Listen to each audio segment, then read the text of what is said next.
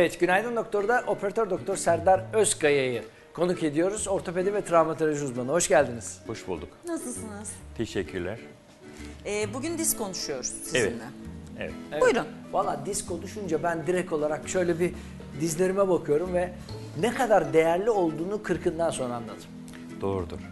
Yani daha öncesinde hiç anlamıyorduk. Dizimizin üstüne çöküyoruz, iş yapıyoruz, yemek yiyoruz. Hatta yani e, bir gol bile gol bile atsak dizimizin üstünde böyle bir uzunca bir süre kaymaya çalışıyoruz. Şu anda Sa- futbolcuların işte yaptığı gibi. Sağlığın değeri kaybedince anlaşılıyor. Kırkından bir- sonra anlıyoruz. Aynen. Evet, bir tık esneklik yapıyor. kayboluyor çünkü Aynen. gittikçe. Evet. Ee, ve eski yapılabilen hareketler biraz daha kısıtlı hale geliyor. Tam olarak öyle.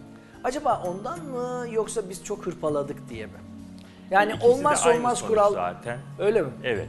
Diz eklemi aslında biraz erken başlıyor e, yıpranmaya. Yani 20'li yaşlarda e, diz ekleminin yaşlanmaya başladığını görüyoruz biz.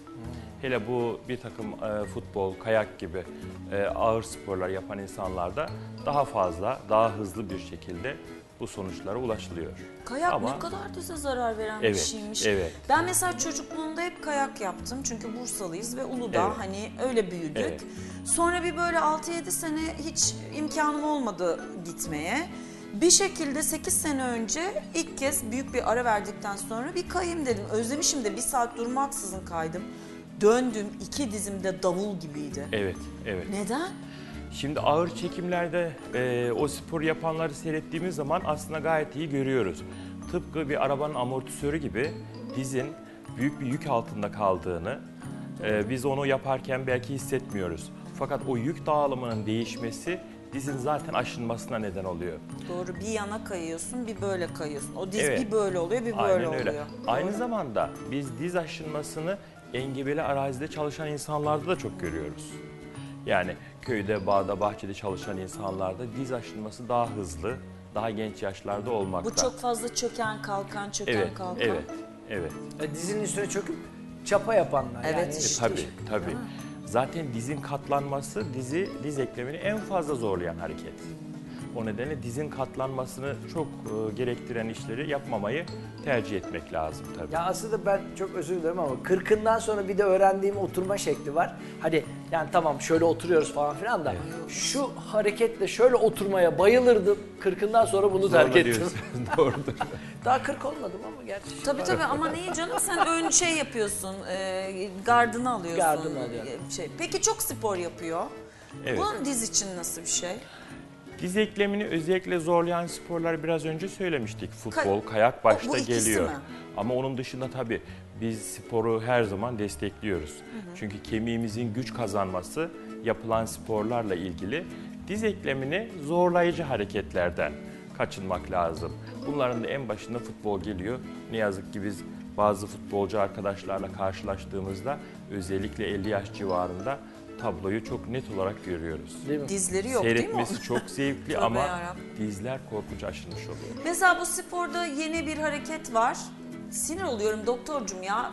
İyi değil de dize. Bak e, squat diyorlar. Evet, Dizlerin üstüne evet. kırıyorsun, kalkıyorsun. Ağırlıkla Kırıyorsun, çalışıyorlar. Bir de üstüne eline ağırlık Evet, veriyor. Çök evet. kalk. Şimdi biraz önce çökmeye çok dediniz ya. zorluyor. Evet. Yanlış mı? Çok zorlayan bir hareket. mi? Ya da bu Direkt harekete bel kayması başlarken için ideal bir e, hareket. sizin Gerçekten alanınıza da giriyor. Evet, kesinlikle. Sizin alanınıza da giriyor. Bu hareketleri eğer yapacaksak e, basamaklı bir şekilde arttırmak lazım. Ağırlık çalışmalarda mesela. Basamaklı bir şekilde arttırmak, hareket öncesinde çok iyi ısınmak olabilecek sakatlıkları en aza indirecektir. Bak öğren hissettiğim şey doğruymuş. Evet. E, bir diz ne zaman protez ihtiyaç duyar? Evet, Bu soruyu hastalarımız da çok sık soruyorlar. Yani biz şimdi diz protezine ihtiyaç duyuyor muyuz? Diz protezimizin yapılma zamanı gelmiş midir diye. Aslında genel kanı 60 yaşından sonra bu ameliyatların yapılması şeklinde. Biz de öyle tercih ediyoruz. Fakat çok daha çeşitli sebeplerden dolayı, çeşitli hastalıklardan dolayı erken yaşlarda da bu ameliyatı yaptığımız durum oluyor. Dolayısıyla bu konu biraz kişiselleştirilen bir konu hastanın ağrı ve hareket kısıtlanması en önemli ölçüler. Eğer ağrısı çok fazlaysa, günlük aktivitelerini yapmakta zorlanıyorsa ameliyat zamanı gelmiştir. Bunun için dediğim gibi 60 yaşından sonra olmasını tercih ederiz. Ama çok zorunlu olan durumlarda artık gece ağrıları bile olan hastalar var, ve daha genç yaşta buna e, şey oluyorlar, e, bu işin içerisinde kendilerini hissediyorlar. Onları daha erken yaşlarda da ameliyat edebiliyoruz. Hiç erteleme ihtimali yok öyle mi geldi? Var, var. Muhakkak. Yani o ihtimali eğer yaş gençse özellikle yani 60 yaşından önceki dönemde sonuna kadar kullanmak istiyoruz. Ee, bunun için bir takım yöntemler var. Örneğin bir kere günlük aktivitenin düzenlenmesi. Yani nedir? Kilo verilmesi, ee, o bölgeye yük bindirecek hareketlerin e, çok fazla yapılmaması, demin söylediğimiz sportif aktiviteler gibi Ee, ve bir takım yardımcı e, vasıtaların kullanması nedir? Baston, e, yürüteç gibi fizik tedavi yöntemleri, eklem direncini arttıran e, proloterapi dediğimiz enjeksiyonlar veya eklem içi hyaluronik asit enjeksiyonları bize bir zaman kazandırmaktadır. Bu da kişiden kişiye olan hasar derecesine göre değişiyor tabii ki. Protez çok gelişti ama şimdi protez dizi olunca bir insanın artık eski dizi ile yaptığı şeyleri yapamayacak demek mi? Mesela benim duygum o oluyor. Yani Evet. nasıl hep diş, diş hekimleri der ya yani dişiniz son güne kadar sizin dişiniz olsun. Sonrası Evet, eski biz de öyle tercih ediyoruz. Öyle mi? Öyle tercih ediyoruz ama ameliyattan sonra da tabii bu konuda yapılan araştırmalar da var. Ee, hastalar dizlerini hemen hemen normal dizleri gibi kullanıyorlar.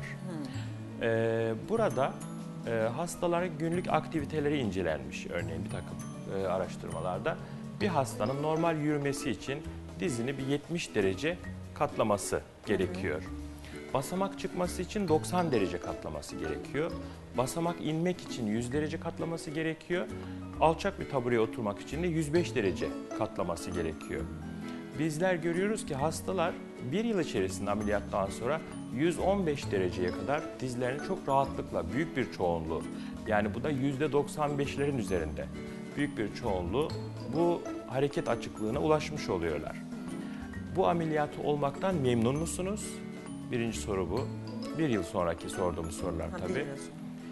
İkinci soru, bu ameliyat sizin beklentinizi karşıladı mı? Bir son soru daha var. Yeniden gereksinim duysanız bir daha ameliyat olur musunuz? Burada karşımıza çıkan e, sonuçlar çok enteresan. %97 oranında bu sorunun cevabı evet olarak gelmiş. Biz de bunu kendi pratiğimizde o şekilde hemen hemen görüyoruz. Çok büyük bir memnuniyet oranı var ameliyat olanların içerisinde. E, çok iyi bir şey bu.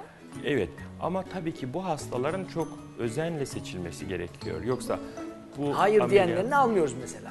Hayır Çok diyenleri özenle almıyoruz. Zaten kendileri Baştan çünkü beklenti çok büyükse hiç almaya gerek yok. tabii burada hastalarla ilgili bir takım ölçüler var. Hastanın bir kere genel durumunun ameliyat için çok uygun olması lazım. Diz ekleminin İllaki. gerçekten e, tamamıyla bitmiş olması lazım. Yani kendi günlük aktivitelerini yapamaz halde olması lazım. Ve biraz önce de söylediğim gibi ağrı çok önemli bir kriter. Ki gece ağrısı. Gece ağrısı Evet. aynen. Gece yatarken hastanın sağdan sola dönerken ağrıyla uyanması hastayı zaten bize en fazla getiren sebeplerden birisi. Peki seçmezseniz ne oluyor o dizle? Yani anlıyorum tıbben gerek görmüyorsunuz Yok yok da. ben gerekli görme değil de hastanın beklentisi bana diz protezi yapılsın ben dağa tırmanayım bungee jumping yapayım Ay yok, diyorsa e, o beklentiyi karşılamayabiliriz diye aslında onu Evet. yapmamakta fayda var. Muhakkak ki öyle şeyler bekleyen hastalar vardır ama e, sanıyorum çok çok az. Evet. Yani aslında hastalar ağrılarından kurtulmak istiyorlar en başta. Tabii. Ve günlük aktivitelerine ulaşmak istiyorlar. Me- mesela bu duyguya sahip ama diz protezine gelemeyecek yani o kadar değil. Nasıl olacak o zaman hayat kalitesini nasıl değiştireceğiz? Ağrıları ne olacak? Yani diyor ki diz protezi istiyorum ama sizin saydığınız kriterler için diz protezine uygun değil. Uygun değil Ne tabii. oluyor o zaman? O zaman deminki söylediğim yardımcı yöntemlere Evet, başvurmak. başvurmak lazım. Burada hastanın kilo düzenlemesi de herhalde en başta gelen faktörlerden birisi. Hep soruyorum kilo fazlası derler ya bir kilo fazla Dizi çok 10 kilo yük sebep. diye doğru bir şey mi? Doğrudur. Dizi çok aşındıran bir sebep. Kilo fazlası. Biz o kilolar verildiği zaman zaten hastaların şikayetlerinin de azaldığını, daha idare edilir, katlanılır hale geldiğini görüyoruz. Benim bile 6 kilo fazlam var. Gerçekten diz ağrım var yani. Ve biliyorum kilomdan olduğunu. Çünkü Ee, uzun yürüdüğümde ya da merdiven çıktığımda hemen Merdiven böyle- çıkma özellikle. Evet. Merdiven ağrı yapıyor ama mesela biraz kilo versem o ağrı yok oluyor. Çok Evet. belli ediyor kendini. Tabii biz bu e, sınırlardaki kiloların çok daha üstündeki. Tabii ki kiloları ama hani buna düşünüyoruz. rağmen diyorum O zaten. bile 6 etkiliyor. kilo bile diyor ki bu bunu sevmedim diyor yani. Evet, evet. İnsan vücudunu doğru E sonuçta dinlerse yol alt- yakınken de dönebilir. Aynen öyle. 6 kilo dediğini küçümsememek lazım. Evet.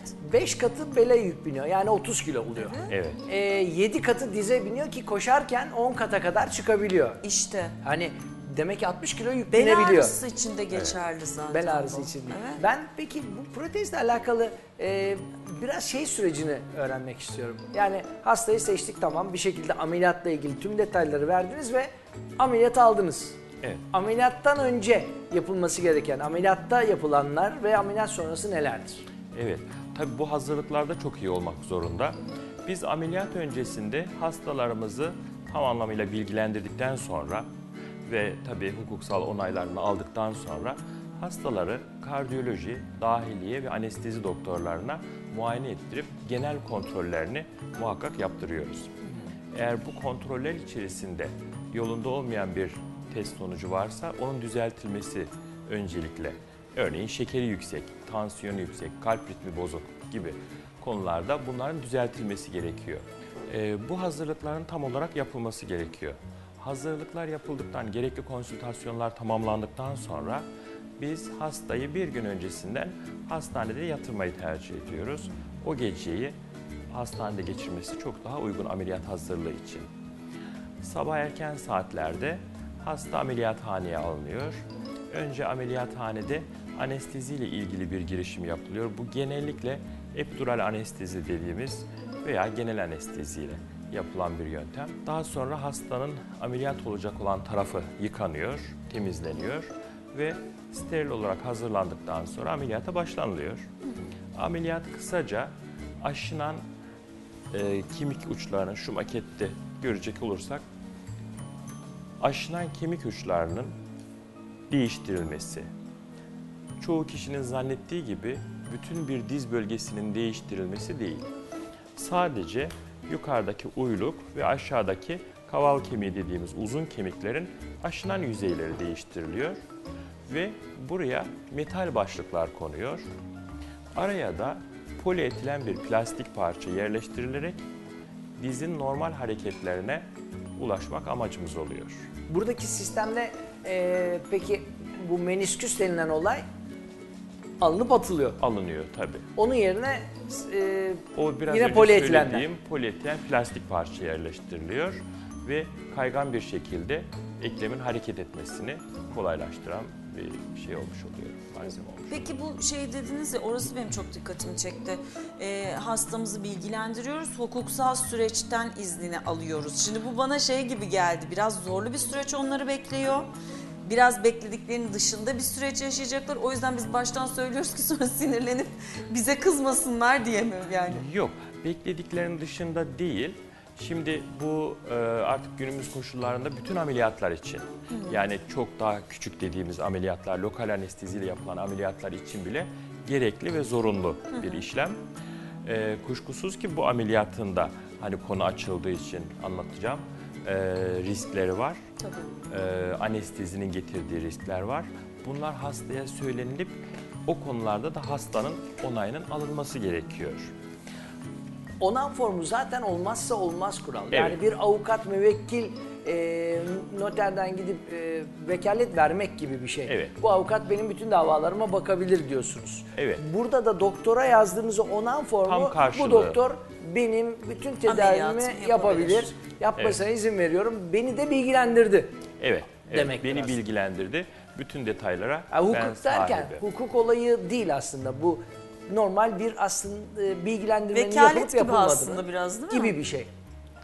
Ve hasta bilgilendirilmesinin e, bir çeşit onaylanması hasta tarafından da evet bana bu bilgiler verildi. Sonuçlarla ilgili yeterince bilgim oldu anlamında bir şey. O zaman ameliyat sonrasını da bir konuşalım mı? Neler Tabii ki, oluyor? tabii ki. Ameliyattan sonraki süreçte hastamızın ameliyatı yaklaşık zaten 2 saat civarında tamamlanmış oluyor. Biz hastayı hızlı bir şekilde e, odasına alıyoruz, kendi odasına.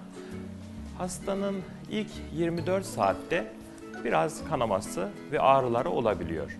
Fakat artık anestezi uzmanı arkadaşlar bu konuda gayet iyiler.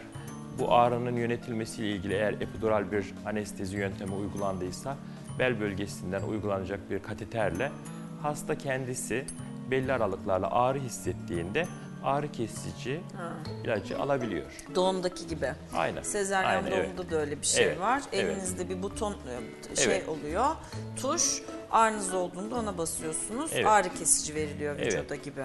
veya doktorun reçete ettiği bir takım ağrı kesici ilaçlar e, hastaya serumla damardan uygulanıyor ve dolayısıyla bu süreçte nispeten rahat atlatılıyor. Bir gün mü çok ağrılı yoksa bir hafta mı mesela? Yok, ilk gün biraz ağrılı. O da tabii ki kişiden kişiye çok değişebiliyor. Bazı insanlar doğal olarak daha fazla ağrı duyabiliyorlar.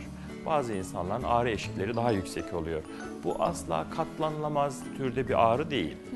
Ama katlanılamaz boyutta olan bir ağrı da eğer başka bir sebebi yoksa tabii ki yine bu de- dediğim gibi ilaçlarla ve yöntemlerle çok kolay kontrol altına alınabiliyor.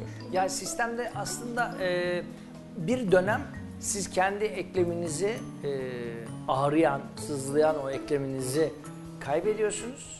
E, yerine mekanik bir şey geliyor ve Evet. onun adaptasyonu var. Evet, aynen öyle. E, ve o adaptasyon sırasında ben hep şuna dikkat ediyorum. Yani e, siz de e, doğrulayacaksınızdır.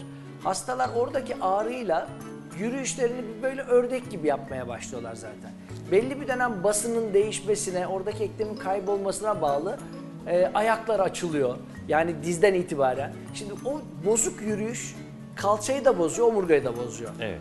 Düzelmesi için siz şimdi bir, bir buçuk saatlik bir ameliyattan sonra hastanın dümdüz yürümesini istiyorsunuz ki onun vücut hafızası bile öyle yürümeye müsait değil. Evet, yeniden Yani. programlanıyor. Evet yeniden program. Şimdi burada hastayı biz mümkün olduğunca erken bir şekilde ayağa kaldırmak istiyoruz. Bu da 24 saat sonra, bir gün sonra yatak içerisinde bir takım açma kapatma hareketleri, dizini, bacağını eğer mümkünse yukarı kaldırma ve indirme hareketi şeklinde oluyor. İkinci gün genellikle kaldırıp adımlarını attırmak istiyoruz. Ne kadar zor bir şey ya. Şimdi düşünüyorum da sizin olmayan bir diz var artık ve ona güvenip yani duygu olarak söylemek istiyorum. Evet. Mutlak tıbben Tabii, çok Tabii muhteşem Fiziksel olarak bir şey de. hissetmiyorlar ama öyle bir şey. Duygu yani Evet. diz benim değil artık dıştan bir diz geldi ve takıldı. Yani duygusu bu. Tam olarak yani tıpta Evet. hiçbir karşılığı yok bu hissettiğim şeyin. Evet. Ve onun üstünde ayağa kalkacağım. Çok garip bir Evet, duygu. evet. Ve hastalar bununla da mutlu oluyorlar. Özellikle ilk adımlar atılmaya başladığında daha önceki ağrıların kalmadığını görmek hastayı çok teşvik ediyor. Tabii. Ve mutlu hissediyor kendisini. Biz dediğim gibi ikinci günden itibaren koridorda yürümelerine müsaade ediyoruz. Süper. Genellikle bir hafta civarında hastanede tutuyoruz. 5 ila 7. 7. günler arasında. Ee, 15. günde dikişlerini alıyoruz hemen hemen. 15-20 gün arasında dikişlerini alıyoruz. Ve e, fizik tedavi başlatılıyor. E, fizik tedavide olmazsa olmaz koşullarımızdan birisi çünkü yeni bir ekleme dediğiniz gibi adapte olması Tabii. insanın güç kazanması e, ameliyatın süresinden tabii çok çok daha fazla Çok. bir süreyi gerektiriyor. Birinci ayın sonunda aslında oradaki uyum hemen hemen tamamlanmış oluyor. Yani protez, uygulanan protez tam anlamıyla yerine oturmuş oluyor. Bedensel anlamda orası tamam fiziksel olarak, olarak o iş kapanmış oluyor. Aslında beyin olarak da bir ay çok güzel bir süre. Çok iyi bir yani süre. 30 gün iyi bir Çok süre. Ee, ama her zaman için hazırlık herhalde bakın 30 gün bir çalışmamız var. 30 günden sonra siz dizinizin kendi diziniz olduğunu anlayacaksınız demek lazım aslında o zaman. Evet, Değil mi? evet. Üçüncü haftada aslında ofiste çalışanlar işlerine dönebiliyorlar. Tabii üçüncü haftada. Eğer daha ağır işler yapılıyorsa bunun için de altıncı haftadan sonrayı beklemek lazım. Yani bir buçuk ay sonra onlar yani da böyle yine bir ağır kaldırma falan gibi şeyler mi? çok daha Yasak ağır, mı artık onlar? çok ağır yükleri tabii ki istemiyoruz. Ama e, belli bir mesafeyi yürüyerek e, bir yere gidip gelme gibi Ya da e, mesela- basamak inip çıkma. Özür dilerim sorular böyle flash flash geliyor. Tarlada çalışıyorsa artık çalışamıyor mu? E, tarlada çalışma oldukça ağır bir Olmaz, iş. değil mi? Ama Evet. dizinin üstüne değil de mesela bir çapa yapıyorsa Evet, şey, onlar yapılabilir. Orak ne derler hani bir Evet. biçme falan yapıyorsa. Ee, aktivitenin düzenlenmesi, dizin katlanması, demin de dediğim gibi 115 derecelik bir açı bizim için ideal sonuç oluyor. Genel ortalama 115 derece civarı. Bu da çok iyi bir oran. İyi bir Aynen oran. öyle. Evet. Bütün Çok- aktivitelerin yapılmasını sağlıyor. Evet. Çok teşekkür ediyoruz. Çok güzel bilgiler aktardınız bize. Ben teşekkür Sağ olun, ediyorum. ayağınıza Ben teşekkür sağlık. ediyorum. Ağzınıza sağlık.